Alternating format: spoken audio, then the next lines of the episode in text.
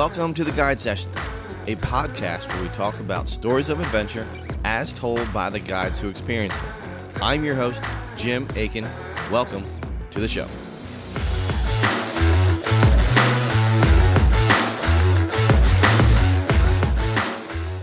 Welcome, everyone. Thanks for joining me. I'm your host, Jim Aiken. Thank you so much for being here. I really appreciate your support. If you like what you hear, feel free to rate and subscribe. Before we get into today's episode, I wanted to talk a little bit about tags and applications.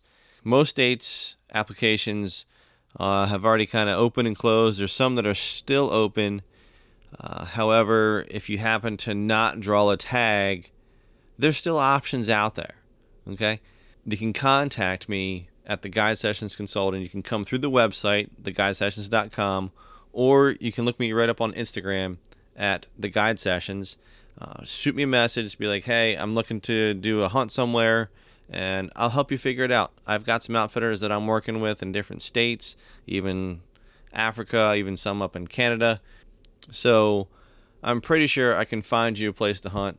Uh, even with over counter elk, you know, a, a, cow tag, I can get you hooked up with an outfitter if you want to go get some elk meat. All right. There's opportunities out there if you don't if you don't get a tag.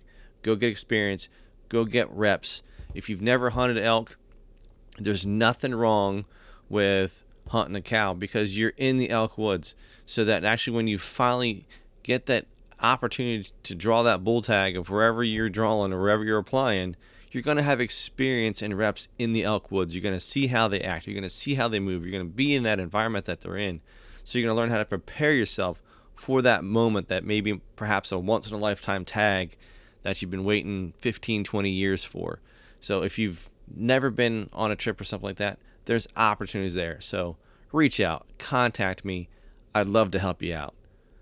Also, don't forget about the Guide Sessions media services, where we offer a wide variety of photography and videography services. So you could be an outfitter looking for pictures and photos, um, videos for your website, or even a small business, and you're trying to improve website and improve content, things for social media. Reach out. I'd love to help you. Again, you can go to the website at theguidesessions.com or Look me up on Instagram at the Guide Sessions.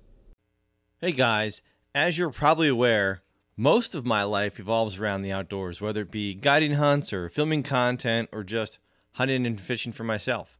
For a while now, I have actually struggled with my weight. I was hauling around about 40 plus pounds that I didn't need, and it was really starting to become a burden to me physically, both in the woods as well in the gym. If you have been following me on social media, you will have noticed that I have actually found a nutrition program that has not only perfectly fit my hectic schedule of not only my daily job, but all the work I do outside of that in the hunting industry. It also has got me healthy, got that weight off, and it did it really quickly. I'm really excited about it and would love to share more information with you, but I don't want to delay this podcast any further. So if you'd like to learn more, shoot me a message or an email. What's up, everyone? Thanks for tuning into this episode. Hope everyone's summer is off to a great start. My girls have finished another year of school, which means they are one more year closer to graduating. So, which is hard to believe because at this point in life, I'm telling parents of young children to enjoy them while you can because time does fly. It's just amazing how fast time passes and there's really nothing you can do about it. But uh, anyway, before I start crying about this whole stuff, um, bear season. Bear season is alive and well. It's going strong. However, I know the some of the forest fires up there in Canada are definitely affecting some of the outfitters as the fires and the smoke are kind of pushing grizzlies into some of the black bear areas where they're typically not, which is making it really tough for people to hunt the black bear simply because grizzlies and black bears uh, they don't get along. So hopefully that fire gets under control sooner than later, and um, it's just one of those examples about how some outfitters out there have to deal and kind of manage and control all those things that are outside of their control, and you really don't have to worry about what you can control because uh, it's not like you're going to stand there and you're going to fight that fire to, to defend off your baits and keep the grizzlies off. So, uh, best of luck for them. Hopefully, things uh, work out for everybody and everybody still has somewhat of a successful season in the end of it. But um, speaking of grizzly bears, in this episode, we are heading to the great state of Alaska, where we're talking with Tyler Kuhn of A Team Outfitting. Tyler is another Pennsylvania born dude, just like me, uh, with the dream of becoming a hunting guide. Uh, he kind of had a rough start, kind of put him in, uh, in actually a homeless shelter, uh, but he didn't give up. He continued through, and through some determination, he eventually found an outfitter that supported his dream and helped him through the process, taught him the ropes. And after about 10 years chasing numerous species up there across the tundra, Tyler has started his own outfitting company. Uh, he has taken every bad experience that he has faced and he has developed a method to not allow the same experiences happen to someone else. So, in this episode, we discuss getting screwed by employers, having to hitchhike out of the Arctic, uh, fully committing going 100% full tilt to a dream despite being homeless, what you can learn from your clients in the field, what it's like to stare a charging grizzly in the eyes, gear that survives the season because Alaska's its own animal up there, uh, embracing the suck like you have to with most guides and most hunting situations, and so much more. This is a raw and real conversation. It's Tyler Kuhn talking with me on the Guide Sessions podcast.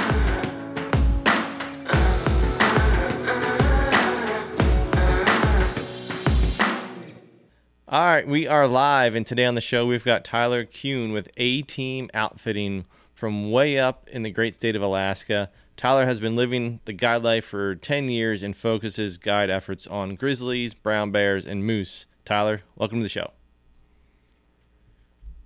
Honor to be here. Yeah, so don't know much about you. I know we had a brief conversation that where we met down there at the Harrisburg show, and um, it seems like you had a good show going for you, booking a lot of stuff. But uh, just give me a rundown about kind of where you're from, how you landed in, in Alaska, and how you started the, the guide business. Really, what made you jump into that that pool? Yeah, so my journey of all of this kind of started out as a little kid. So I grew up in the, the eastern United States in Pennsylvania. Grew up about an hour north of Pittsburgh. Grew up hunting, fishing, trapping uh, in the farmlands there and in the Allegheny Mountains. Since I was seven, had this dream of you know moving to Alaska one day and becoming a mountain man, you know, and living off the land. That was like my like my childhood ideology of what Alaska was. You know, I I grew up uh, reading a lot of the fur fish game magazines uh, and loved hearing all those wilderness adventure stories that were coming out of Alaska on occasion. And uh, the thing that really set me off big time was I was watching a National Geographic presentation with my grandmother, probably about the age of seven, eight. Uh, I was what I would guess. And it was on the western Arctic caribou herd migration in northern Alaska. And I remember telling my grandma vividly, I was like, Grandma, I'm going to move to Alaska one day and at the time everybody kind of laughed at it you know like you know this the area i'm from in pennsylvania kind of a very downtrodden old steel mill town not many people leave you know mm-hmm. very poverty stricken so big dreams like that from an area where i'm from kind of people just kind of scoff at it and say yeah whatever you know but uh, when i started getting towards the age of like 13 14 really started looking into okay when i graduate high school in a few years what do i want to do do I still want to go to Alaska? And if I go to Alaska, what am I going to pursue? Always had in the back of my mind uh, about the guide industry up here. Researched it a little bit over the years throughout childhood. And then around 13, 14, I really started inquiring the guide association up here in Alaska, talking to Fish and Game and trying to figure out kind of the stepping stone process of it all. So, and then once I graduated high school, I was up in Alaska within two weeks after graduating. Wow. Yeah, you were you jumped right into it. Oh yeah, yeah. It was it was interesting uh, when I came up here. Uh, the the biggest thing I can tell people that I screwed up and I wish I would have known more of is there's a lot of opportunistic outfitters up here when it comes to people wanting to become assistant guides and getting in the industry. So you start off as a packer. I like to term it as an apprentice guide because you you can have your apprentice guides, which are the guy uh, packers who are trying to become assistant guides and go on that two year pipeline for that. and then you have your just your dedicated packers who are essentially like Sherpas who come into camp, haul gear, haul meat, that hides, that sort of thing. So what a lot of these outfits, I shouldn't say a lot of them, but some of them, they take advantage of young guys like myself. And at 17, being from the East Coast, never stepping foot in Alaska, I didn't know what I was getting myself into. So won't mention any names. Got on board with this guy up in the Brooks Range. Did some uh, some packing for him right there going into September. Long story short, guy screwed me. Ended up having to hitchhike out of the Arctic. Ended up down in Fairbanks and ended up living in a homeless shelter in Fairbanks. Lived in the Fairbanks City Rescue Mission for a while. Graduated to the Fairbanks Youth Advocate Shelter. They call it the Door. Lived there for a bit at the youth shelter, and then as I uh, just slowly started going through everything. Uh, I ended up having a guy who was a packer at that camp up in the Arctic ended up getting a hold of me. Went helped him build a cabin, run a trap line that winter. Me and him kind of had a little bit of a falling out. He was pretty new in Alaska too and made a lot of mistakes and was kind of unsafe.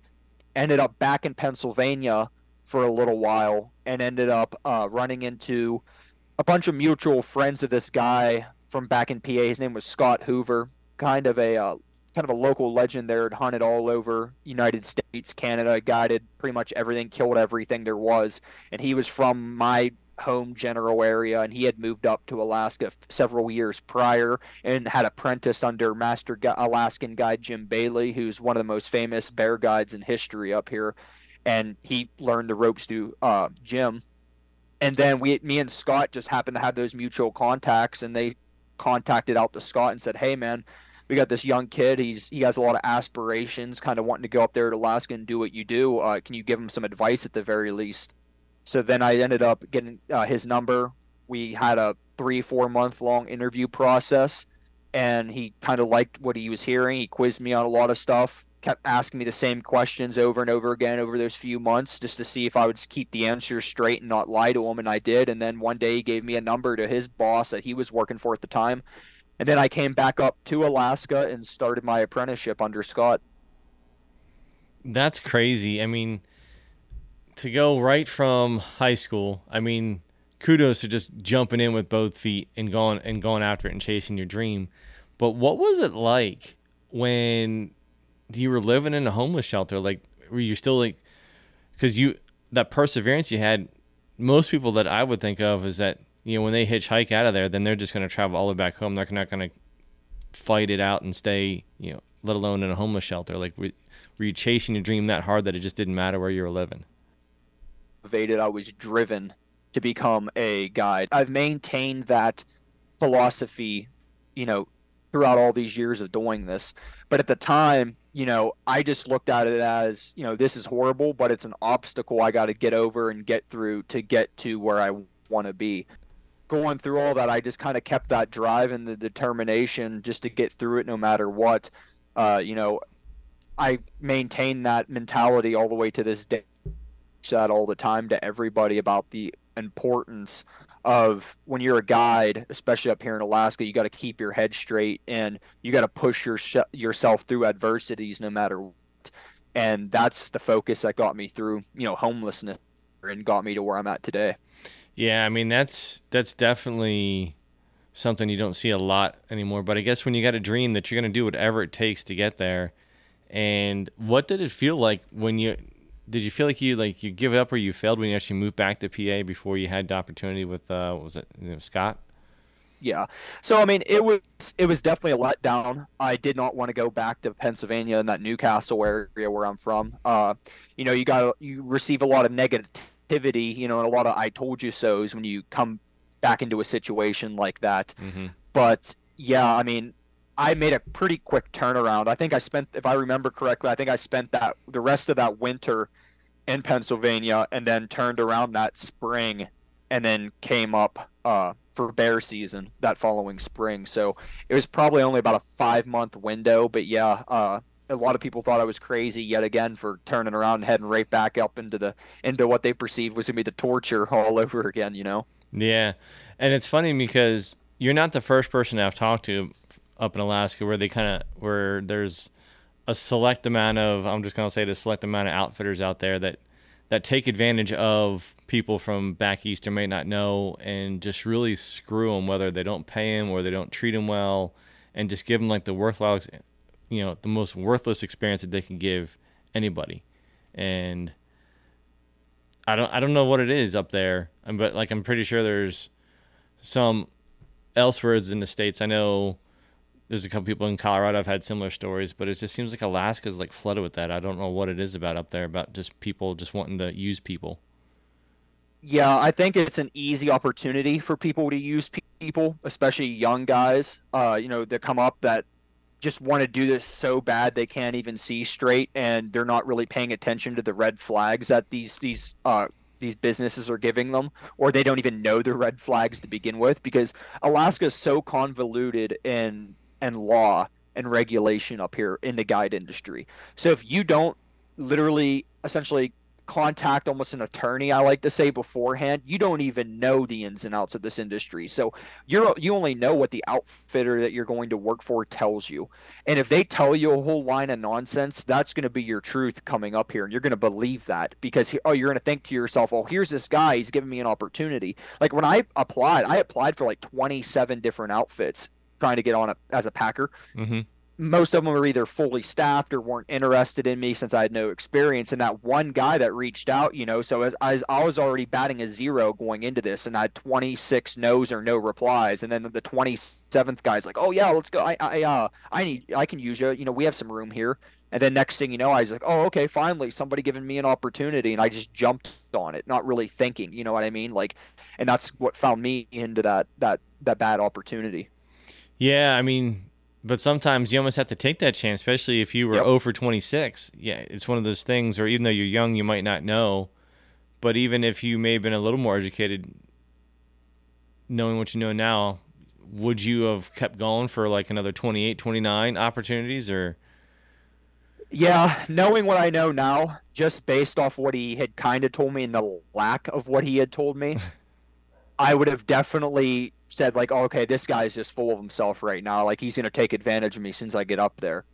Like when you have a guy who really just, long story short, the guy just really wasn't big on explaining to me in great detail what I'd be doing, how I would be doing it, and things like that. Like that's a huge red flag because they're not going to tell you that you're going to go out on hunts and do all this and get all this knowledge typically if they don't want you to be. What most of these outfits want you to do is just go up, sit in base camp, do chores, and then when a moose dies, they send you out with a, a tarp and a mountain house, and you go and you pack meat, get soaking wet, miserable, and then they fly you back, and then as soon as you're done, they'll fly you back to town after they close down their base camp, and you may or may not even get a paycheck.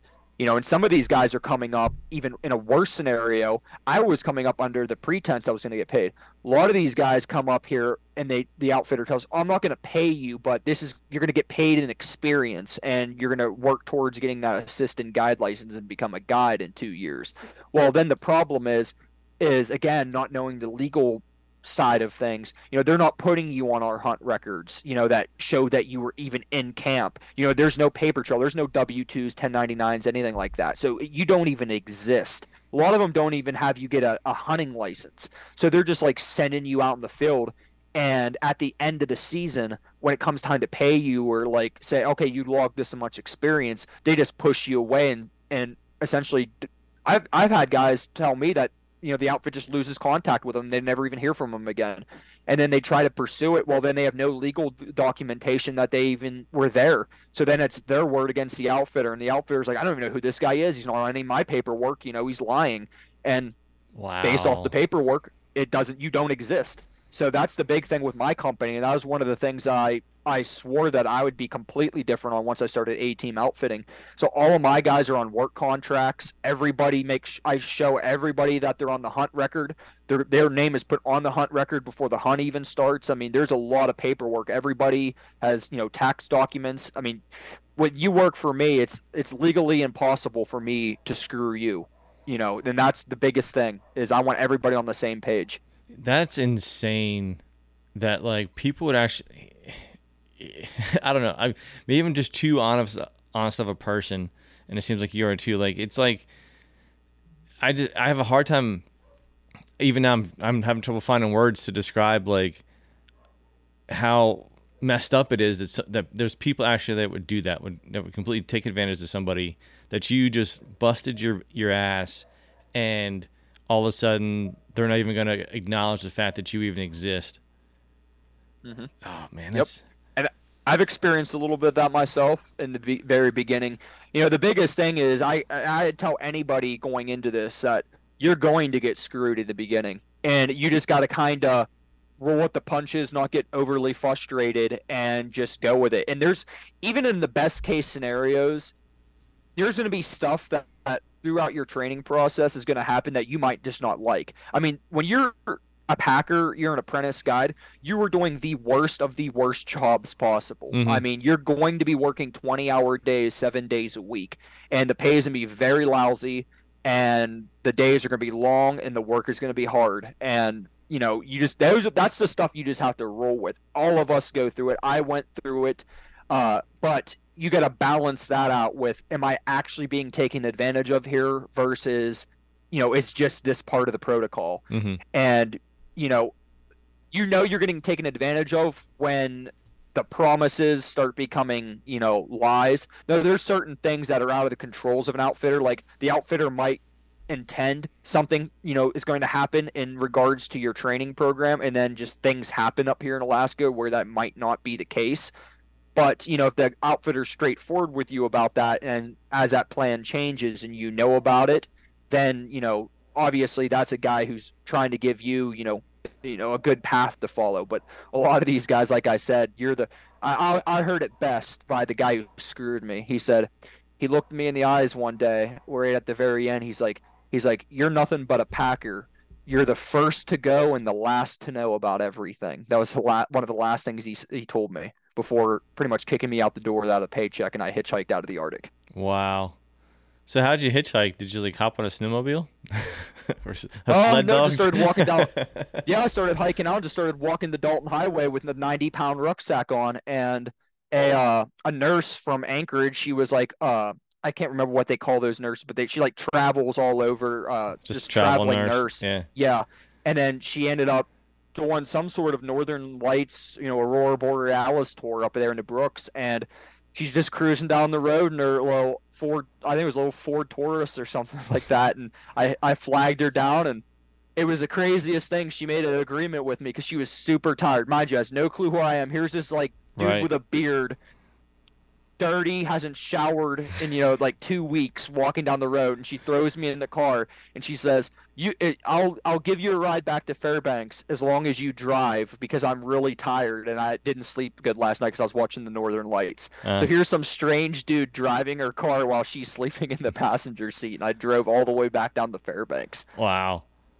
Yeah, yeah. sometimes that's what it takes. That's crazy though, man. Yep. Good for you for sticking it out and, and going out there, man. That's man, I'm I'm just still I'm still taken back by like how people can just take advantage of other people like that. They they just they're just not good human beings. Uh, I just don't know how to say it.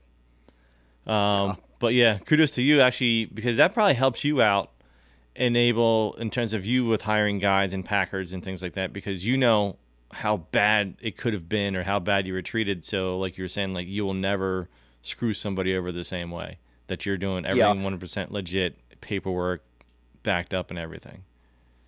Yeah, one of my biggest problems with owning a business is, is, always trying my very, very best to be as straightforward with people as possible and, and and do what I can for everybody, you know, whether they're working for me, their clients or whatever. You know, things happen, you know, when you're running a business and, you know, if I've ever been in a situation where I think I, you know, may have, you know, done somebody dirty in some type of way. You know, I want them to be vocal about it so that way we can, you know, work that out, you know, because I don't want to be one of those names that, you know, I had when I was very first starting out. I mean, that put a really bad taste in my mouth and that was like a big driving force for me to start my own business. Yeah, for I mean, I can understand 100% about how that would definitely mold and shape you you especially being young, you can mold and shape you to learn from that, and then therefore apply it for once you did start your business. I mean, yep. it's like it, it, it, may not give you the, the the like example mold to follow, but it was almost gave you like the example mold not to follow. Yeah, and I find that's more important, honestly. Uh, you know, I find when somebody shows you the mistakes not to make and then you don't have to make those mistakes, that's just going to propel you so much faster because you could be, you know, right out of the gate really good at what you do and making good choices. Well eventually you're not going to make good choices. You're going to screw up. Everybody screws up you know especially when you come from a background like me. Like i have no you know prior history of business acumen. I have no family that owns businesses or anything. So i just learned as i went with everything. But a lot of this stuff I was able to learn from watching other people. You know, and between outfitters making you know horrible mistakes and screwing people to just listening and absorbing the information that clients were giving me. You know, a lot of my clients are you know business gurus. So just soaking up everything, you know, the good, the bad, and the ugly along the way. That's kind of really helped me out get to where I am. You know, when I'm in the field, 260, 280 days a year. Some years, you know, that's you're learning a lot in that time. Yeah, I mean, and I think you you hit a nail on the head there is kind of talking to your clients because a lot of times the the people that go on these some of these big outfitted hunts, the cost, I mean, they're they're business owners, they're CEOs, they know business. So as you're sitting there for days at a time, weeks at a time with these, is like why not kind of bend their ear on some things and actually kind of learn about how they run their business and tell them how you're running it and how you can improve on it. I'm pretty pretty sure most people would be like, sure, yeah, let's let's figure out how we can do this better. I don't think I've had a single client in pretty much the ten years you know I've been doing this that hasn't just started giving me free business advice. I mean, the amount of college uh, credits in business and finance that I've received for free over the years has been insane. Like, I mean, it's just it's crazy. And you know, I've I've had a lot of these guys help me along the way. And whenever I have questions, you know, I have guys that I hunted with five years ago that I'll just shoot them a text message, shoot them an email, and ask them a question about something, and they're within a day they're right back to me. You know, mm-hmm. because you know when you get that good rapport with the clients, I always say this. Like you mentioned earlier about how it's like an above average problem for Alaska where outfitters kind of screw around employees, screw around clients, etc. Mm-hmm. That is such a prevalent thing up here where I got a guy, for example, who he's hunted with me, I think, seven times and we're wow. already planning his eighth trip. Wow. He the first two times he went to Alaska were completely he was completely bamboozled both times. And the second time the dude literally got just left in the field. They had no food or anything. And they were pretty much catching salmon uh, that they could find. Like it was at the end of the uh, the fall uh, bear season, mm-hmm. and whatever like spawned out pretty much dead practically laying on the bank salmon they could find. That's what they had to eat because the outfitter didn't even give them enough food for the 10 day trip. He gave them like six days worth of food for a 10 day trip.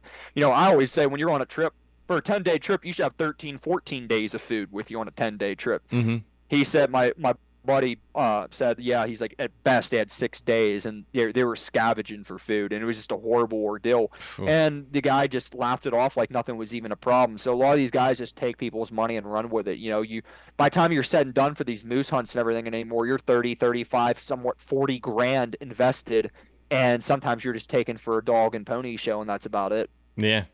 Yeah, that's so unfortunate. So unfortunate. So you kind of mentioned about how everybody screws up and you learn from people's mistakes. So what are some of the things other than what we've already covered? What are some of the things that you've kind of had a mistake or you've learned from? Yeah, the uh, the biggest thing that I learned really quickly is just making sure that when you're talking to clients, every single thing to the detail that you tell them, you do to the best of your ability. A lot of these guys are super, super high performance people, and they have a very, very strict itinerary for their day every single day.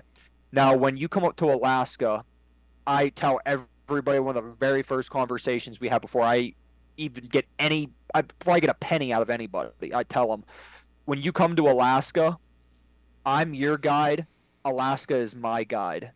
You can't control so much of the stuff that here but you got to you have to be the guy that controls their controllables so for example if you tell them on this moose hunt you're going into a camp and you're going to have a 10 by 10 arctic oven tent uh, you're going to have a cot you're going to have x y and z do everything that you can to implement every single detail that you told them on your controllable list that you mentioned to them. That's one of the things, especially if your hunt starts going south. Let's say you have a bad, you know, you have a lot of bad weather. You're not seeing animals.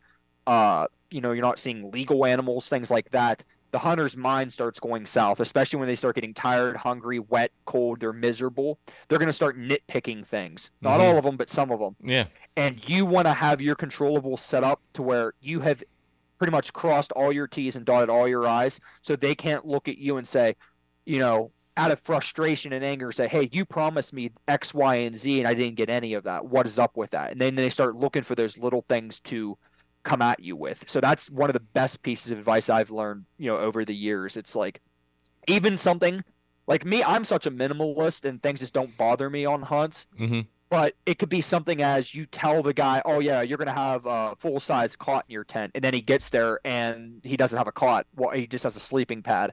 Well, that is something that can compound later, and that's what I've learned. Yeah, I can definitely foresee. I mean, that's almost human nature in a way. Some people like once you're miserable and like especially if you're not seeing animals and because you're there to hunt and to see things, it, that if you're not seeing animals and like I said, you're cold, you're wet, you're tired, it's almost human nature for most people just to start finding ways to complain. Yeah, they try to find people try to find the scapegoat for why things are happening the way they are. Mm-hmm. And in Alaska, it's pretty apparent pretty quickly that Alaska has a great deal of indifference for every single aspect of every single day that you're up here.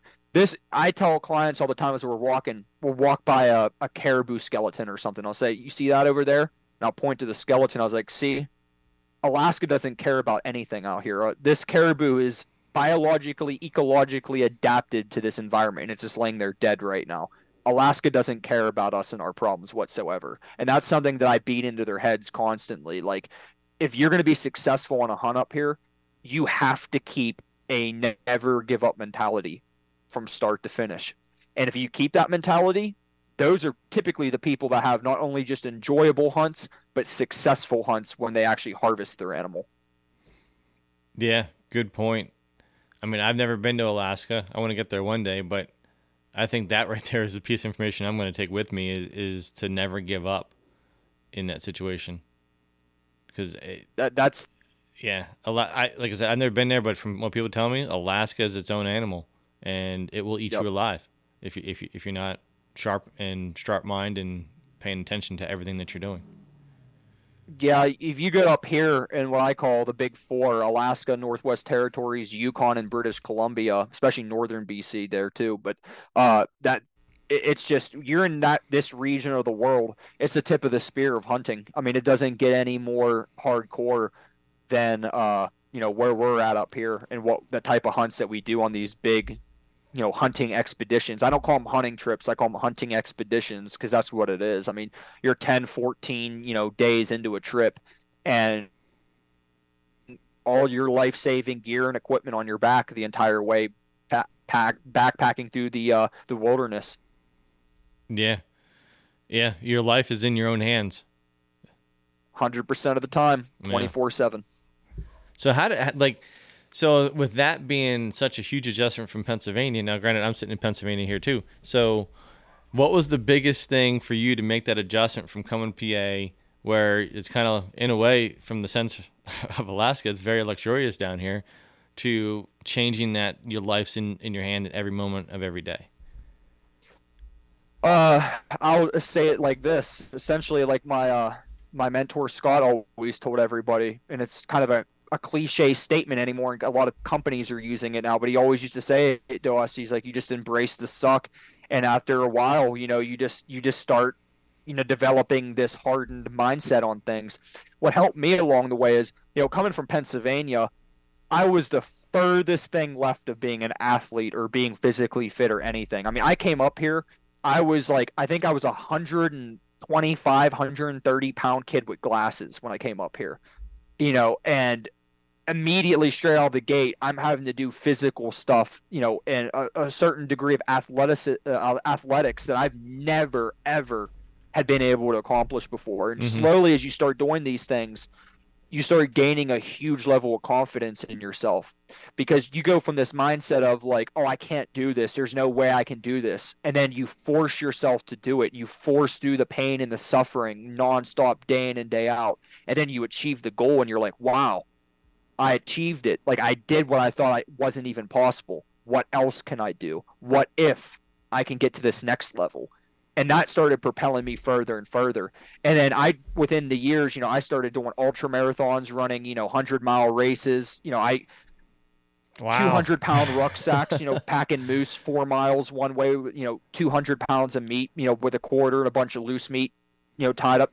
The the the the uh, packs so over encumbered that you have to ratchet strap on extra meat to the outside of the pack because all your packers that were with you quit on you and then you you're by yourself out there packing a moose. You know like it's just the stuff you have to have the mentality or you're not going to make it. I mean we had guys before. I, i've seen so many packers especially packers and this is why you do the apprenticeship program up here because most people don't make it through the first year they might make it through their spring season. They get into the fall, fall shuts them down. Between the bad weather and the and the heavy packs, they're done. I've seen guys literally pull guns on themselves and threaten that if we don't fly them out, they're going to shoot themselves. I've seen it. I've seen complete mental deterioration to the point of uh, threatening to commit suicide. And that's the mentality that you have to have. Like you have to stay focused and strong every single day when it, you you'll get to a point where you're so miserable and you're laying there in your in your uh your sleeping bag at night. I remember when I was a Packer, we all have our own little little pup tents, our little one man tube tents, and I would sit there and we'd have like our tents around each other in kind of a formation, and I would listen to dudes, full grown dudes. Everybody was like older than me, at the time and everybody's just like crying in their tents at night because they're so sore they're soaking wet they're uncomfortable they're hungry. You know they, they missed their girlfriend they missed their wife they missed their kids. You have not the uh, slightest semblance of creature comfort whatsoever. Everything just compounds and that was just in day you know life every single day. But like you know that's the long-winded answer is to get through coming from pennsylvania to alaska was just you know doing hard things and achieving hard goals. And it just it changed me as a human being forever. Yeah i mean that's that's a lot of things.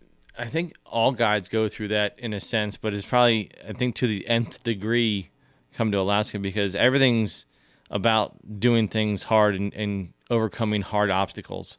Because there's nothing easy about being a guide whether you're you know packing out an elk or packing out a moose.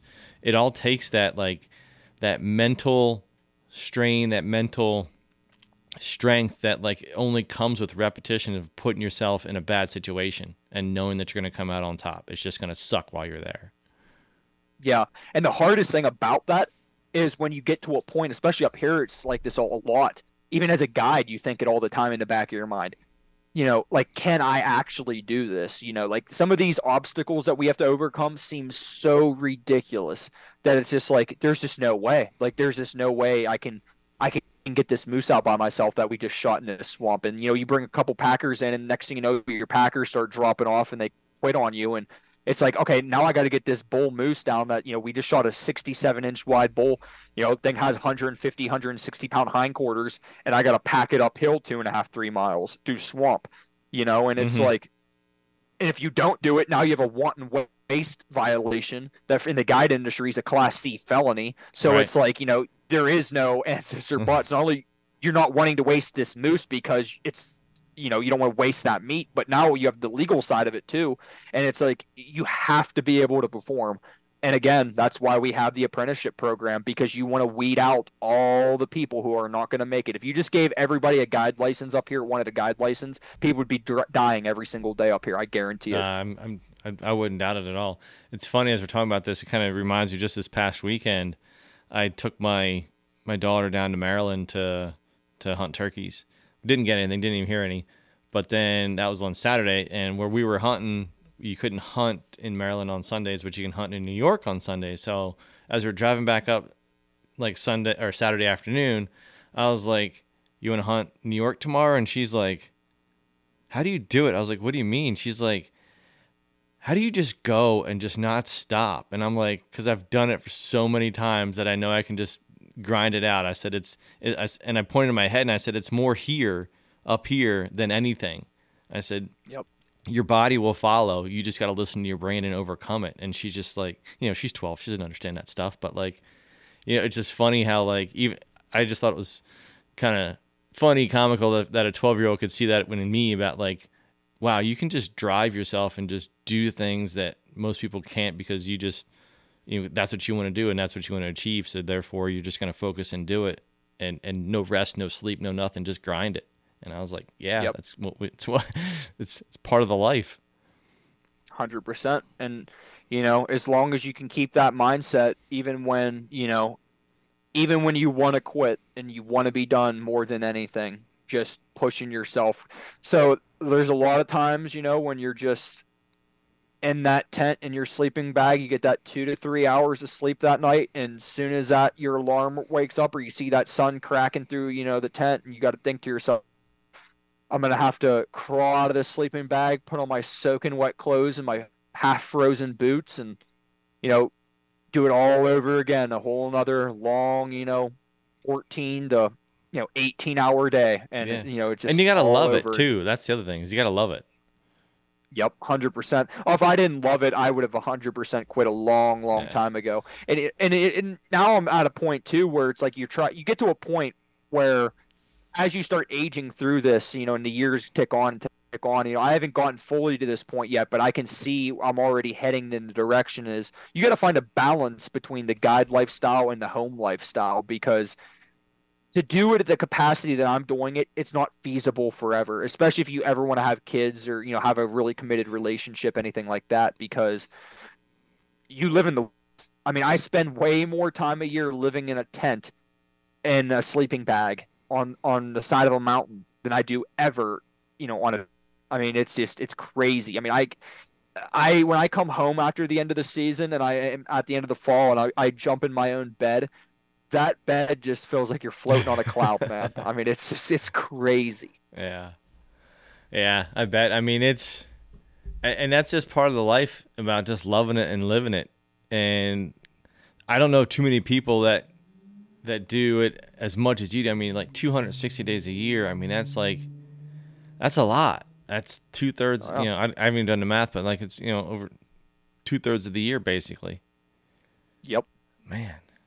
So, I guess kind of real quickly, I guess I'm gonna now we're talking about surviving out there, like gear wise, like what like how do you stay dry? Because it's always wet up there it's snow when it's raining like how do you stay dry? How do you stay warm? How do you mitigate you know from hiking up a mountain when you're dripping in sweat to trying to and then at that point you got to sit there in glass but all your clothes are soaked from either rain or sweat like how do you mitigate that yeah so uh by let's I'm going to use for example just a general mountain hunt. Let's say you're Dall sheep or mountain goat hunting, even moose hunting's like this because there's so much precipitation in late September. By day three, day four, statistically, most of your gear is soaking wet. I mean, you can wring it out and fill up an eight ounce glass of, of water just from your shirt. I mean, it's crazy how much just you're soaked to the bone. We have a lot of saying up here in Alaska that cotton kills. So step one is you don't want cotton anything of any of your clothing because what happens is when that cotton based clothing gets soaking wet, it starts pulling heat from your body. So you're you're already miserable, cold and wet, and now the cotton's gonna make that even worse and you know deduce your heat, your body's heat output even faster.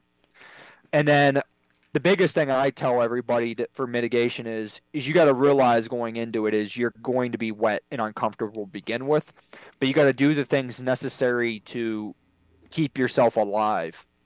Uh, mind you, uh, water takes heat away from your body 25 times faster than air does. So you got to have technical based clothing that's going to you know help maintain your body's core temperature even when wet. The biggest thing that I use for technical gear is I'm I'm a big merino wool fan. All my base layers are merino, tops and bottoms. I also have merino wool gloves, merino wool beanie, merino wool socks, and that's the main thing. And then some of your outer your outer layers, like your top and your like your main hunting top, and then your hunting pants.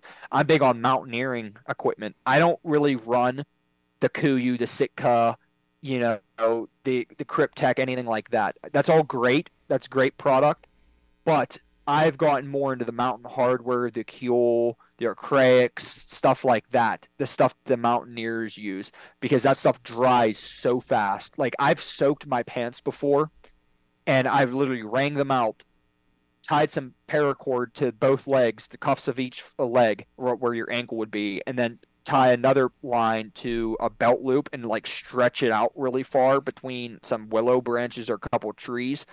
And you get you a little bit of sun or like a, a brisk you know breeze blowing through. I've had those pants dry in 10 minutes. Wow. I mean they don't hold moisture at all and you can dry them out quick. So now you're going from a soaking wet pair of pants that's pulling heat from your body wring them out and dry them in 10 15 minutes uh, you know while you're eating lunch or something and then boom, now, now you're back to a dry pair of pants that's not pulling heat from your body. So it's the things like that. And I always here's a big survival tip, and this is a long story that you know I, I really won't get into. I actually have I'll let you know when the article comes out because I'm actually writing a Fur-Fish-Game article story on this right now. This this cool. story of the sheep hunt, but a few years ago I was on a Dall sheep hunt and few days in everything so coming back with the last load of meat with a packer getting back into camp and having nothing dry to where I mean feet swollen to the point where it took me 20 minutes to get my boots off because I couldn't fit my feet out of my boots at that point. Wow. Uh, got them off, had nothing to wear, and then got in my tent finally. Had to use the the meaty pads in my hands and my palms to un- the unzip and then zip the tent because my fingers didn't work anymore. And then literally had to crawl naked into my sleeping bag and pretty much roll up in a ball and probably took me two hours to get warm after that. And, you know, finally fell asleep and woke up the next day and was able to eat something. So the biggest thing I tell everybody now is uh, you want to have a layering system from your merino wool socks, your merino wool base bottom, your merino wool top, pair of gloves, and a beanie you want to leave that in your sleeping bag in your tent at all times and you never ever want to take that out unless a absolute emergency dictates you to do it. I don't care if i got to wear the same soaking wet pair of clothes for seven days straight while i'm hunting. As long as i know when i come back to that tent at night i have one dry pair of clothing that's in the bottom of that sleeping bag that i can strip all the wet clothes off put all the new dry layers on and actually sleep warm and safe in my sleeping bag. That is the biggest thing that I tell everybody is is if you get in a life and death hypothermic situation where you're having a hard time just naturally keeping your body's core temperature up when you get back to that sleeping bag if you make it back that article those articles of clothing can actually save your life and that's I was on the cusp of an actual really bad emergency that night and mm. I did not have anything dry to wear yeah, it definitely sounds like so. Like that's a great tip to put their stuff in your sleeping bag to keep it warm. Now, would you advise people to put a, a second backup pair like in their pack and carry it with them at all times, like swap out shirts and pants and things like that, or? Oh yeah, well I I have extras, but the problem is up here you got to be really careful about how quickly you expend your clothing.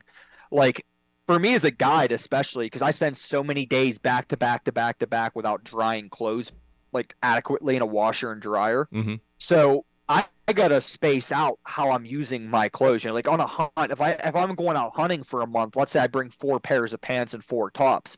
Well, some months it's pretty dry, or you might not have very much precipitate or very little precipitation, but then you have warm spells with some sun in between where you can like dry your stuff out. I've had some Septembers where your clothes are soaking wet in like no time. You know, you got a month of September to hunt, and if you're out in the field uh, for that entire duration, you might not have the ability to really dry out the clothes. So four pairs of pants and four tops spread across the month. I mean, that's you're really really stretching yourself thin there. And then the problem becomes weight, especially for the airplanes. Like I would love to be able to fly my entire hunting clothing wardrobe out on a hunt and just have a, a, a nice dry clean pair of pants and underwear to put on every single day but it's just it's just not feasible overall because you got to fly all that stuff in usually in a piper super cub where you have enough room for a pilot one passenger and 60 pounds of gear in the tail and that's it. Mm-hmm. Wow. Yeah, I mean it's yeah layers upon layers, close their weight for sure. So no doubt. So then, what do you recommend your so for hunters? You recommend them to have to bring like a set to wear and then a set to that you leave back in the sleeping bag, basically. Yeah, I always tell people have two sets of hunting clothes, and then you don't got to get super tech. Like you got you got to have technical clothing, but you don't got to have like a big bulky layering system for in the sleeping bag. You know, a good tight fitting pair of base layers, gloves, socks, and a hat. That's what between that those merino wool bases that you have in the bag that you're wearing mixed with the natural, you know, insulation of your sleeping bag. And I always put a Gore-Tex waterproof liner over my sleeping bag as well. That's gonna that'll literally save your life. I mean, if you have that you're going to be having that's perfect core regulation right there, mm-hmm. and you're nice and dry the entire time. Yeah, and and actually, your uh, your idea and advice of trying to use mountaineering gear versus like your KUIUs and your Sitkas, I actually I didn't hear, think about that, even hear about it until I was uh, I was reading an article about Donnie Vincent, and that's what he does because he's like he's like you know you, you're just looking at mountaineering gear is almost almost like slightly better than than your average hunting gear, and animals only see grayscale anyway, so it doesn't matter. Yep. Oh, the the mountaineering gear. They figured out what the hunting industry, with companies like KUIU and Sitka are just now figuring out. They figured that out 40 years ago, honestly. Mm-hmm. And so the hunting companies are just now starting to get into the ultralight but yet technical clothing lines, which, like I said, you know, a company like Mountain Hardwear that's been around for a while, you know, they've been doing that and it's been a, on like kind of a unless you're in that mountaineering backpacking long distance you know trail hiking scene you don't know about it and i started learning about this stuff from those guys you know up here in alaska we have a lot of mountain climbing like you know people climb every year and everything. So we're kind of around that realm and you start talking to those guides that operate in that capacity and they're teaching me all this stuff. And i they, i i remember the day i bought my very first pair of like Keel or Mountain Hardwear pants that's I don't even wear jeans or anything anymore. They're so comfortable and naturally fitting to your body. Like I don't, I, I've gotten rid of all my blue jeans even when I'm in town. I wear them like literally that's all I wear now. I mean, they're amazing, amazing products for both at home and in the field. And I, will take the, I'll take that gear anywhere on planet Earth. Yeah, yeah. So uh, let's dive in some hunting and yep. talk hunting stuff like that. So you are you mainly just focused on moose bear, or do you kind of do like caribou, goats? What what like what do you like doing? I do everything up here in Alaska. The only thing in Alaska that I haven't guided for yet is Roosevelt elk, muskox, and plains bison. Those are the only animals up here that I haven't killed with a client yet. Mm-hmm. My my bread and butters bear. I do Kodiak brown bear, Alaskan brown bear, grizzly bear, and black bear primarily. My second addiction has quickly became mountain goat as well. I'm obsessed with mountain goat. I do a lot of caribou hunts in the in the uh, early fall. I'm actually taking over a buddy's caribou hunting operation is the plan next year, and then I I used to guide a lot of moose hunts uh, I've kind of got out of the guiding side of moose uh, hunting, and I do more the outfitting side. So I have assistant guides that work for me that love hunting and chasing moose.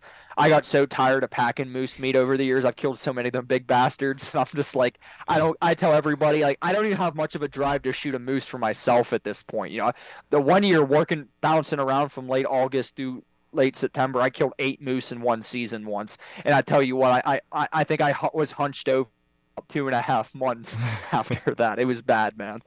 But yeah, bear and mountain goat. Those that's that's my like that's like my drug addiction. Yeah. So it's funny that I want to talk. I want to touch on your bears, but just kind of touch on moose real fast. Is it's funny because a lot of people I talk to from Alaska who guide moose, they're like, "Yeah, I don't want to. I don't want to pack them out anymore." Or like, "No, I'm never packing those things out. I don't even hunt moose." And uh, yeah, it's amazing on how big they are. Now, granted, I've, I said I've never been to Alaska, never hunted Alaska, but like it's to me, it's like a bucket list hunt for me. Is is an Alaskan moose, but like I'm always like, man, to pack that sucker out, is, is, talk about the mental grind. You know, it's gonna be it's gonna be tough. Like instead of like 200 pound quarters, I might be taking a hacksaw and cutting it in half and doing more trips with less weight well, and here's the problem with that in parts of Alaska. Is there's parts of Alaska where until you, you get back uh, pretty much to your base camp, your lodge, into town to the processor.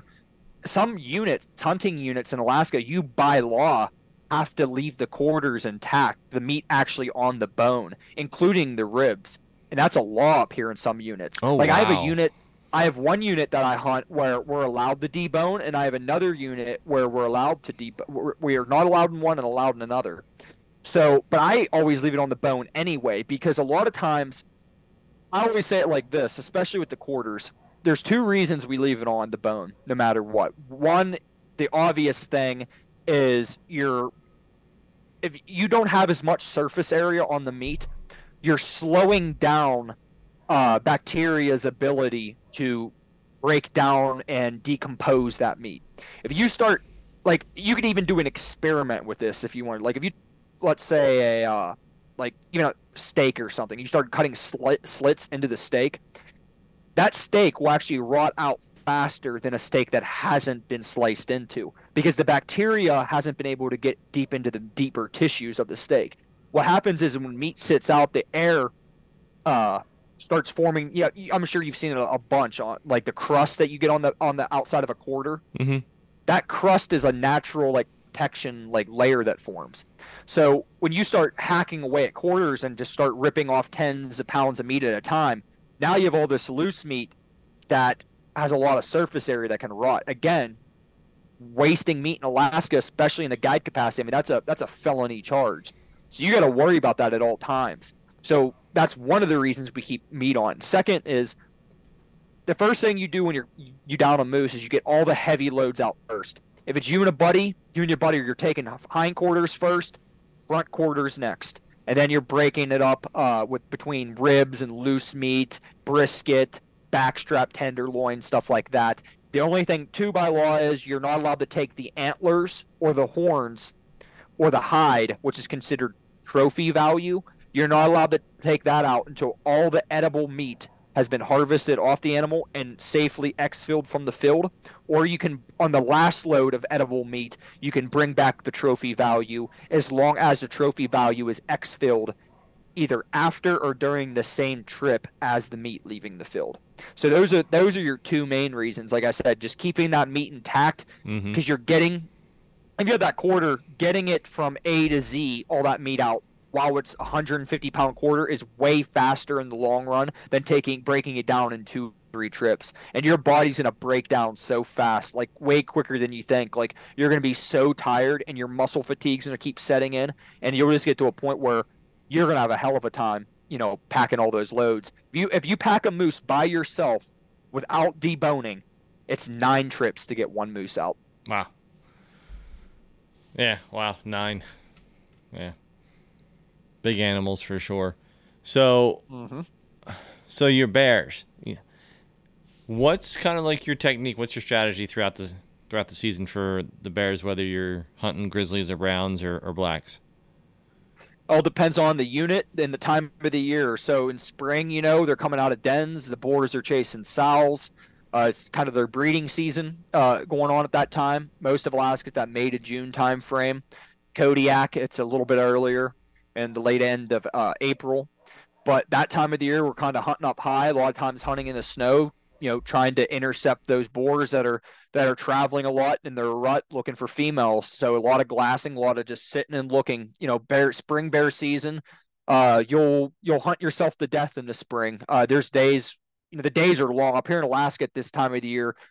You know, you, down especially down south, uh, on like the peninsula or like Kodiak going into May. I mean, I think we're getting like probably 18 hours or something like that, probably a visible light to where you can just hunt, hunt, hunt, and hunt. And with the snow and the twilight that you get, I mean, you can even see a little bit even past that. I mean, it's crazy the amount of visibil- visibility that you have to see. So long days, lots of glassing in the spring. The fall can be different. Uh, you know, the fall, the bears are fattening up, getting ready to go into hibernation. Some places in this state, I'm hunting the blueberry patches up high. You know, they, uh, a lot of the bears when they're up on the blueberry, they're leaving like the timber or the salmon stream areas, heading up high, getting into the alpine, eating berries, and then they typically go once they're done eating berries right before winter, they go up another level and into kind of a high country like scree uh shell type country and where you typically even see like mountain goat and sheep and that's where they start digging out their dens typically. So that time of the year we're hunting them on berries. Some of the areas in the state have a huntable uh bear population during the salmon run, especially the peak salmon run. So some of those areas will actually hunt the bears on the salmon streams and creeks and rivers. And that's a very up close and personal hunt. Most of those hunts, you're engaging bears at less than 100 yards. So, uh, you know, that's a really interesting, you know, hunt as well. Some people also do the bait stuff in spring. Like we're getting more and more baiting opportunities in Alaska.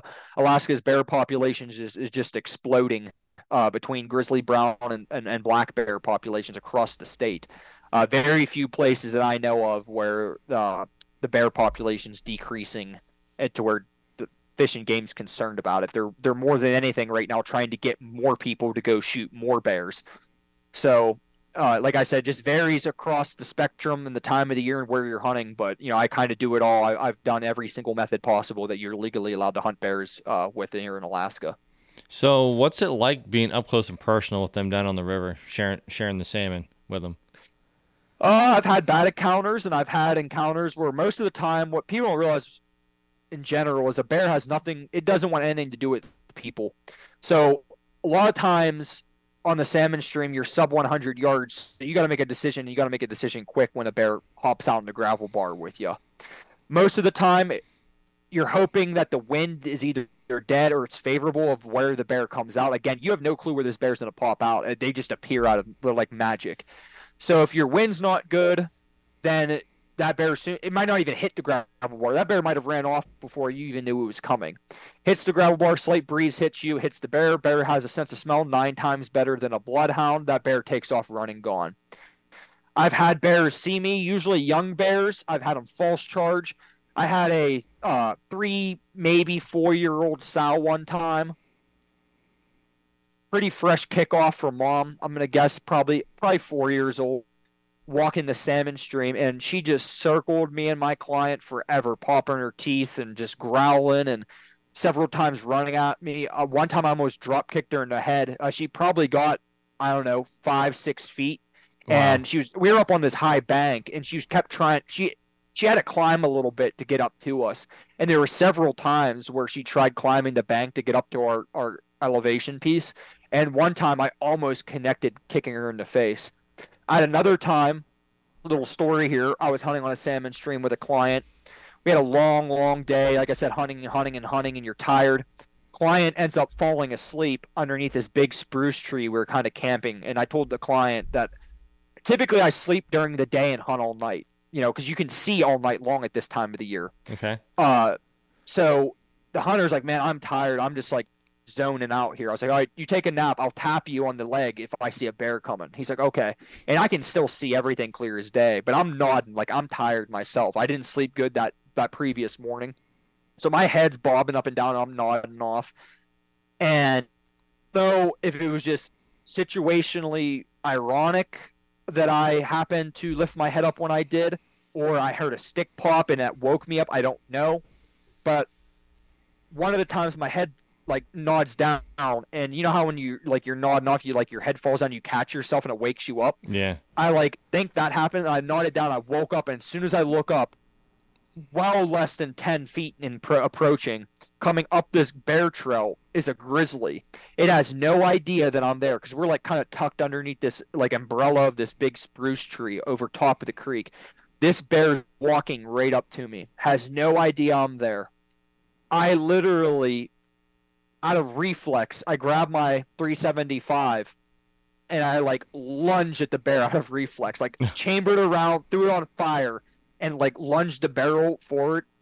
How I didn't poke this bear by this point, I have no clue. This bear had maybe another second to second and a half step uh, and then it would have put it because my legs were kind of outstretched in front of me. Mm-hmm. It would have put its paw directly on my leg. That's what it would have. That's what would have woke me up was a bear stepping on my leg. Oh, I couldn't imagine. And the bear, yeah, the bear drops low and its ears go back and it goes, and then bounces back and runs down the creek. Like we just scared the crap out of each other, and I'm like shaking, like oh, violently shaking. Yeah. And I like turned to the hunter, thinking the hunter's like freaking out. The hunter's literally snoring, and he never even knew it Never happened. even knew. Wow. Yeah. So Did you I never tell him told when he woke up? because- No. nope, I never told him because he'd be too afraid to go back out after that. Yeah, that's crazy. I couldn't imagine being that close. Oh, I couldn't imagine. I, not at all. I mean, to, to have the next step be be on you eh, with, with I, I couldn't imagine. Not like no, no. Yeah. That was the closest. That was the closest I've been on a non-threatening encounter for sure. I mean that that bear just had no idea we were there, and it was just walking down his trail, minding its own business. So you say that's the closest you've been on a non-threatening. So they they've been closer on a threatening encounter.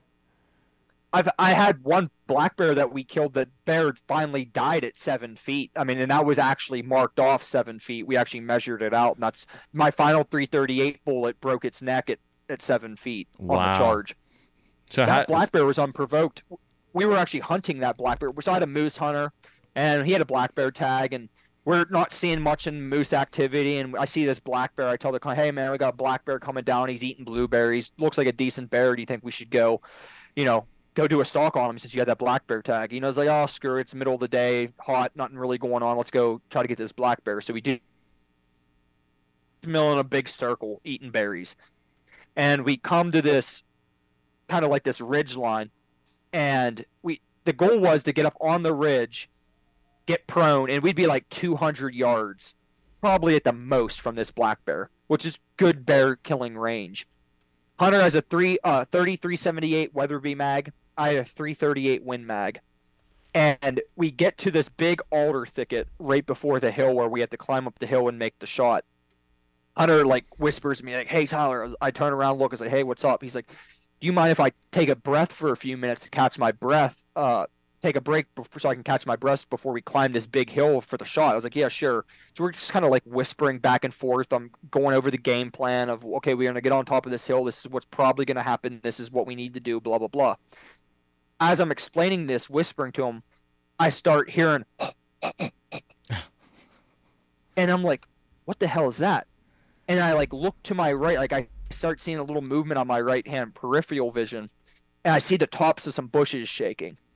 And no sooner as I turn my body at the bushes, all I hear is, and this thing comes running. Oh, but I don't see the bear at all. All I see is the bush. I hear the roar, and the bushes are just violently shaking towards us. It's running oh, at us.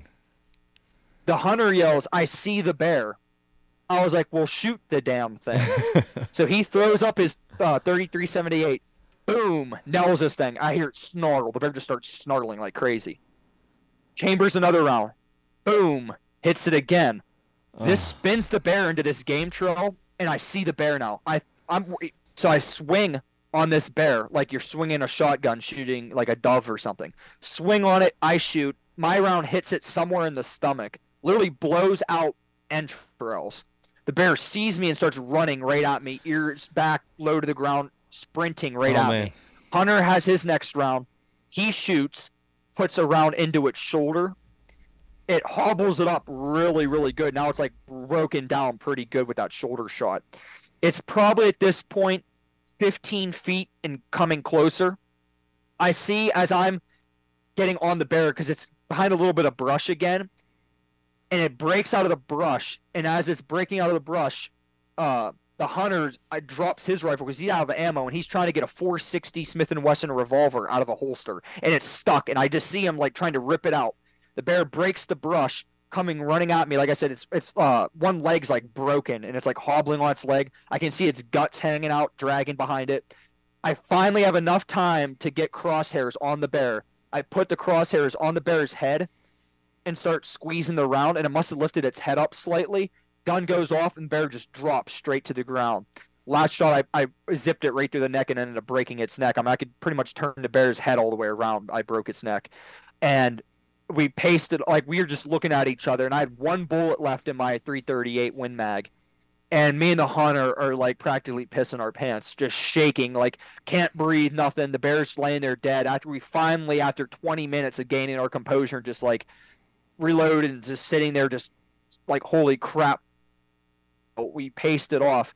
That bear died pretty much exactly seven feet from where I was standing on my last shot. Wow. So, what's going through your head? I mean, that's a straight like fight or flight instinct for most people. And you got that bear, you know, parting the sea of trees, shaking the trees. Like, how quickly in that moment does your adrenaline shoot and then you just become honed in focused? Because a lot of people will never experience that. I can't speak for everybody because I feel everybody's different in a scenario like this. But what you said a few seconds ago about fight or flight, that is the best way to describe it. When I was in that situation, uh, it's gonna sound crazy, but I don't. When I I've been in that situation a solid eight times that I've been in doing this up here in Alaska, uh, in this in the capacity of being a guide, and all eight of those times, I can assure you, I didn't really feel or think much of anything. You just perform. After the fact, you're literally just violently shaking. I mean, you're nauseated. I mean, I, have almost thrown up like two or three times when when I've had that happen because you're just so overwhelmed. Like, literally, like, holy shit, what just happened? Like, I almost literally had this bear on top of me. Mm-hmm. And you, you, for me, I process it after the fact. I I don't know what I can equate that to. It's probably just my body's natural way of just handling a stressful life and death scenario like that. I don't know. A lot of it has to do with just the experiences I've had being around bears, getting used to them, their habits, how their body language is, and just the training and getting comfortable around them to where when I have a bad incident, that training and that muscle memory, so to speak, just kind of kicks in and I just perform. That client that I had, I mean, the, I can tell you this right now if I did not have that client with me, and this is the only two times ever have I been able to say that the client has literally saved the day. In this situation, he 100% probably saved my life or saved me at the very least having a very violent mauling. He put three rounds of 3378 Weatherby Magnum, bonded bullets. We were shooting with nothing but bonded bullets. Mm-hmm. That much energy and that much lead zipping through that bear doing that much damage and I got two shots in, can you imagine what could have potentially happened if he didn't put those three extra bullets in that bear? By time bear broke the brush, if he didn't spin that bear twice and put it in my line of sight, that bear would have been able to hug the brush, and I would have been shooting blindly in the direction of moving brush is option A, or option B, waiting for the bear to break out of the brush like 12, 15 feet ahead of me, and I still haven't even got one single bullet in that bear. That bear probably would have gone on top of me because I would have only had one shot because that bear would have been at full charge. I may be able to put one bullet in it. If I didn't crack that bear directly in the head or ended up hitting that bear in the spine, dropping out its back legs, that bear 100% would have been on top of me. Yeah, I mean it's crazy that that, was one of the things I was going to ask about was you're really putting the trust of your life in that situation in your hunter in that sense and, yeah. and, having confidence in them. But like that's something you can't pick and choose. It's, it's, it's, not like when the client comes on and be like, nope, you got to go back home. I'm not gonna have confidence in, of you with the bear charge. It's just something that's gonna somebody's gonna come over naturally, hopefully, and hopefully in that situation that they they do just hone in and just focus at the situation at hand and handle the situation. That who knows what's gonna happen. I'd like to say that if I was ever in that situation that I did, I'd be able to, to, to slow down and focus and do and perform. But you never know the other time uh, I had a bear incident similar to that was with a state trooper, and from I think he was a Michigan state trooper, and he had really good weapons handling and was really safe with guns and everything, and knew how to handle his rifle. That was the other situation that the client was in with me when the bear charged. But most of these guys, they can't really even shoot very good to begin with, and I don't want to have them go in with me and you know, possibly make the situation even worse while we're in there because they're going to be behind me with a loaded rifle, probably on fire, you know, fire with a round chambered. You know, I could I run the risk of getting shot from behind while the bear charges from the front. Are you when you're going for like a bear recovery, are there a lot of times where like you know the bear's down or like are you always until you physically see that the bear's down, are you constantly on edge like on ready waiting for a charge? Yeah, so my uh, philosophy on bear retrieval is if I don't see the bear dead, the bear is always alive. So there's a whole. I this is one of those scenarios where I wish I had a whiteboard with me to kind of show you like a mock like scenario. So this is one of the things that Jim Bailey trained Scott and Scott trained to me. So most scenarios we don't go in with a uh, with a client, like I said. Client stays outside of the brush pile, usually on an elevation piece, and they're on like kind of like guard duty, like an Overwatch scenario where they're watching the brush. They're they I predetermine where I'm gonna go, how I'm gonna enter, how I'm gonna proceed through the brush.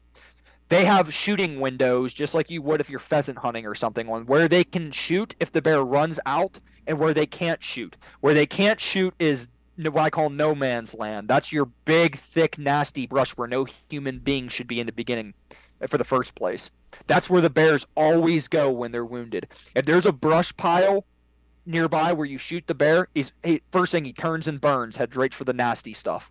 They feel safe in that. That's where they bed naturally. Mm-hmm. So I'll have the hunter on an elevation piece where preferably he can keep an eye on where I'm at. He might not even be able to see me. He might just be able to see brush moving as I go through. But he has windows off the sides of the brush. So sometimes when I'm moving through the brush, I spook the bear up and it runs out and squirts out one of the sides. In a scenario like that, the hunter's on standby. He's usually prone with the rifle. He uh, once that bear runs out, I usually most of the time I can hear it running or I see it run through the brush. As soon as he sees his bear, he can put rounds on target. The best case scenario, most of the time, if even if I have him on Overwatch or not, the client is me going in by myself. Because once I'm in there by myself, I, first thing I do is I take off all my big bulky clothing, so that way I can maneuver my rifle around easy. I can deploy my sidearm fast. I usually carry a Glock 20 10 millimeter with high pressure bear loads, bonded bullets. The bulky clothing allows me to maneuver better. I always keep my pack frame on, usually for the most part empty but on. The reason why is is the bear gets onto me, I can roll up in a ball, wrap my hands around the back of my neck, protect my jugular, my carotid artery, roll up in the fetal position with that pack frame on my back. So as that bear maneuvers you around and bites at you and slashes at you, that pack frame may actually end up saving you, especially from getting, you know, uh, your stomach ripped open, something like that. Uh, Scott and me, we were one of the things about Scott that I miss uh, hunting with him on some of these on some of these uh, bear retrievals is the tactics that me and him would uh, deploy when we would go in together. Scott was pretty much one of the very few people ever that I would go in uh, on a bear retrieval. Scott would usually lead the way, and I'd be right on him. And on a tactic like that, when you're going through a bear trail, they're usually about no uh, wider than a doorway. And you're going down the bear trail, and you get to an obstacle or something like that. You have to like step over a log or something. The guy behind you takes point and you know he covers you while you maneuver over the object because you have to take your rifle out of your hand and really maneuver yourself through brush and everything. If you have a guy that's that trained where you can do that with, that is your best case scenario, especially when you have a you know a pretty bad bear charge that happens. Now you have two guns putting bullets down range into the bear. Again, but most of the time I'm by myself and that bear can come from 360 degrees around me. Typically, I always find that the bears, when they run into the brush, they turn around and face the way they came. So typically, when you stumble onto the bear, the bear is going to be looking at you when you find it. Bears don't bleed very good, especially in the fall. Thick fur in the fall, a lot of fat. You know, they're fattened up for the winter hibernation. So that that blood has to soak all the way through, get through that fat layer, that hole in the fat, which a lot of times the fat sops up the wound, has to get through all that fur just start bleeding onto the ground sometimes where this bear even is. And then usually, but when you do stumble them, if you come on them head on, you know, like I said, they're facing you. They get up, they charge. You usually have one, maybe two bullets you can put into that bear, and the bear's on you. And I can send you a bunch of pictures of bears we've shot in the head over the years. I mean, it's it's it's pretty gnarly uh, stuff. But yeah, typically speaking, that's that's how it goes. And Sometimes we don't retrieve them at all. Uh, a lot of times, if a bear, I always say, if a bear gets out of sight and typically past three to four hundred yards where you shot the bear, the chance of recovery probably drops down to about twenty to twenty-five percent at that point. Yeah, so if you see a bear at a distance of like six, seven hundred yards, and it's still moving at a pretty good clip, odds are you're probably not going to retrieve that bear at all if he still out. And it, you know, people will say like, "Oh, the bear's you know, if you shoot it in the shoulder, it won't it won't climb uphill and this and that." Well, I've seen it climb uphill with just I've seen compound fractures of their shoulder blade where we had found pieces of the shoulder blade on the ground, and the, I'm watching the bear in my rifle scope shooting at it. It runs up a mountain with the bone sticking out of its leg on its shoulder. Oh, and it just ran up the top of a mountain. Wow, crazy, man! I, I knew bear bear hunting in Alaska was pretty extreme, but like you just that just takes it to a whole new level about what you do. And talking about nerves of steel, that's something that that you you have to have. Yeah, well, to me, like I said, I, I, ain't even gonna lie to you and say, "Oh, it's not scary. I'm so used to it. You know, I'm some badass." Like that's that'd be I'd be just lying to you. The the thing is, is it's just you have to have the courage to go in and do it. Like, do you experience the reverberation in your chest of what a low guttural bear growl feels like? It's the craziest. You you when a bear growls at you, especially like a warning growl, you feel the growl more than you hear the growl, and that does sense to, unless you've experienced that. Like I can tell. 50 60 yards away I've, I've seen the bear physically watch seeing looking at the bear looking at me and, it, and i can't there's a scientific term for it that i can't remember off the top of my head right now but they can do this reverberation from uh, their vocal cords and you, you feel it in your diaphragm of your chest. I mean, it's it's the creepiest feeling in the world. Oh man, I kind of like want to feel it just out of curiosity, but at the same point, I'm like, I don't know if I want to feel it. That's how we know a bear came into camp most of the time. I had an incident on Kodiak two years ago where we had a, a dead Sitka black-tailed deer hung up in a tree a little ways from camp, and the bear was coming through our camp heading towards the deer stumbled into camp and obviously knew we were there because it could smell us and everything. So the bear kind of just stopped in the tree line, and I knew it was in camp because we could feel it. We were in our sleeping bags. We could feel our chests vibrating. Me oh. and the other two guys all felt it. And I told him, oh, bear in camp. And sure enough, we come out and the bear started chomping its teeth and growling at us in the dark. And we're shining lights trying to find it. The bear was thick enough in the trees we couldn't even get a, a light refraction off the off the eyes. So it knew we were there, and it was far enough back in we couldn't see it up and jaw at us. But like I said, we felt it coming because it started reverberating during that guttural growl, and we could feel it before it entered camp. Wow, wow. Now, do all bears do that? Grizzlies, Browns, blacks. I've experienced it. I don't think I've ever. I'd be lying to you if I said I felt it for certain with a black bear. I felt it with Kodiak bears, Alaskan brown bears, and grizzlies. I felt it hundred percent with those. I don't think I've ever uh, felt it with a black bear though. That I come to think of it, I've I've had them all chomp. They all do the teeth chomping and stuff like that and the woofing, but mm-hmm. I've never ever ex- that my if my memory serves me correct. I've never felt the reverberation from a blackie. Ah, Interesting. Wow. Well, a few more questions here. Um, kind of going back to the guide thing in terms of that we kind of covered a lot about how you're getting through the process and you know pretty much got to embrace the suck. But what would some advice would you give somebody who, if they're looking to become a guide, what would you tell them, whether it be in Alaska or somewhere else? Uh, pretty much in general, Grant, I'm a little biased to Alaska because this is all I know up here. But in general, a good rule of thumb is, as we talked about pretty extensively earlier, is just having a never give up mentality when you come up and whenever you're starting your your apprenticeship to learn. Be willing to humble yourself. You know, when somebody's teaching you something, even if you have a good idea of how to do it, just let them teach you. You know, you're going to be surprised by how much you don't know and how much you're going to learn doing it by somebody else's method. Uh, me, I didn't know anything, and it was very hard at first to be humble enough to take the criticisms because you're going to screw up a lot. I mean, you're it's a high stress job, and everybody around you's going to be stressed, and everybody around you's going to be having way more experience than you, and you're going to be at times given tasks that you're not necessarily going to be that good at and you're going to screw up and you're going to receive harsh criticism about it.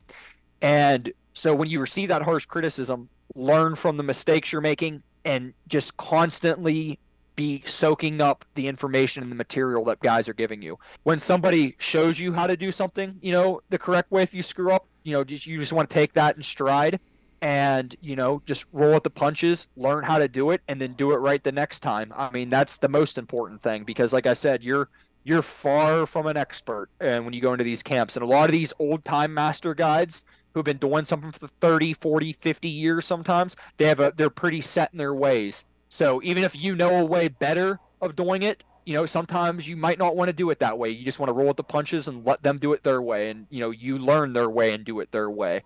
But that's the best piece of advice i can give is i've had packers in camps not only just with my company but other companies where they come up and they just act like they know everything. And and i've had uh, clients getting mad at apprentices because you know the apprentice tries to be a mock guide. When you're an apprentice you're there to observe observe the situation and learn as you go. You're not there to guide and it's not legal for you to conduct a hunt so you're not allowed to tell hunters what to do you don't you're not licensed Mm-hmm. So I've had plenty of Packers over the years try to take charge and you know pretend that you know they're barking the orders and everything like that. That not only is going to irritate the uh, the guide that you're with and the outfitter, but that's also going to start getting really irritating to the clients too. So that's another thing. Like I said, you're you're the fly on the wall more than anything. You're there to watch and learn. Yeah, breathe the sponge, 100%. Learn. Yep be the sponge, be willing to learn, be willing to fail because that's you're going to, and that's how you're going to learn. Learn learn no from doubt. the stories of everybody else of of all their failures that they're passing down. Like hey, I'm pretty sure I any guy's going to have those stories of failures of like, hey, I learned this when this happened. I learned this when that then when that happened. And just like you were talking about earlier, is that if you can take learn from other people's failures to prevent you from doing that, you're just going to shorten that curve and help you so much further along the way hundred percent. I mean, I had we had a guide a few years ago. Did his apprenticeship, became a guide, and just him listening to me and Scott's bear stories and how to do retrievals appropriately. On his second, I think it was his second bear hunt ever, his second grizzly hunt ever by himself. He had a charge, and just because he listened to us and knew the proper protocol, he was able to safely dispatch that bear and he shot his bear in the head on, on a charge. But him not knowing and we had given him beforehand, he might have gotten mauled that day very easily. That bear was very lively. They only got one bullet in that bear before it ran in, and the hunter shot it in the guts, mm. and that ran into the brush and was just laying there with a stomach ache and waiting for them and and it charged and was pretty pretty damn alive. And my uh, my buddy got one bullet out of his gun, and he shot the thing right in the head and just pretty much cratered its head and dropped it instantly. Wow! And he he did the proper protocol, and he, because he did that, and he had the hunter in a safe location, providing overwatch. to hunter, I, if I remember the story right, actually seen the bushes moving first, and yelled to my buddy to get ready. And as soon as he yelled, that bear just came charging right after my buddy, and he was already prepared and good to go. And he uh, got one up the bear on that situation. So again, you know, everything that you learn in a very quick amount of time is going to, you know, pretty much pay off very, very quickly because you're going to find yourself in scenarios that, you know, that training, you know, help you, you know, you get through. Yeah, yeah, I, could, I couldn't. Uh, I haven't experienced it. I keep saying this, man. Like you make me like want to be afraid to go to Alaska at the same time, but you also make me curious to like go and experience some of this stuff.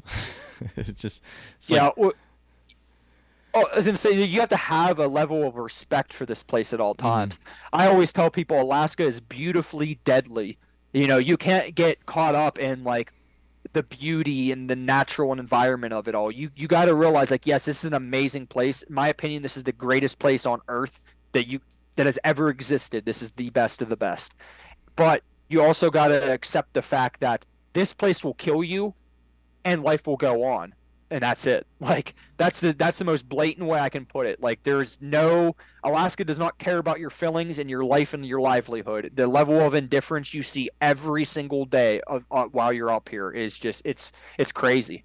Yeah, yeah. I think that's a good spot to end it here. So Where's uh how can people find you? Internet, Facebook, Instagram, website, all that stuff.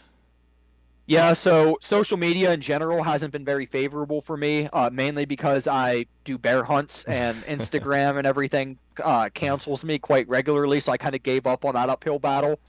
But uh, if you want to reach out to me, you can go on the website, uh, www.ateamoutfitting.com. I'm on Guidefitters website as well. You can just type in my name, Tyler Kuhn, or type in A Team Outfitting. Uh, Guidefitter kind of has a social media platform going on there that's really it's pretty much focuses on hunting. So you can reach me out on there as well and check out all the stuff. Uh, but yeah, website or just checking out Guidefitter, you know, if you want to get a hold of me. No, cool, man. Well, uh, I know you're you're heading out here for another trip, and I appreciate you coming on. And uh, good luck out there, and stay safe. Yep, thanks, man. Five and a half days, and it's back to back to the grind again.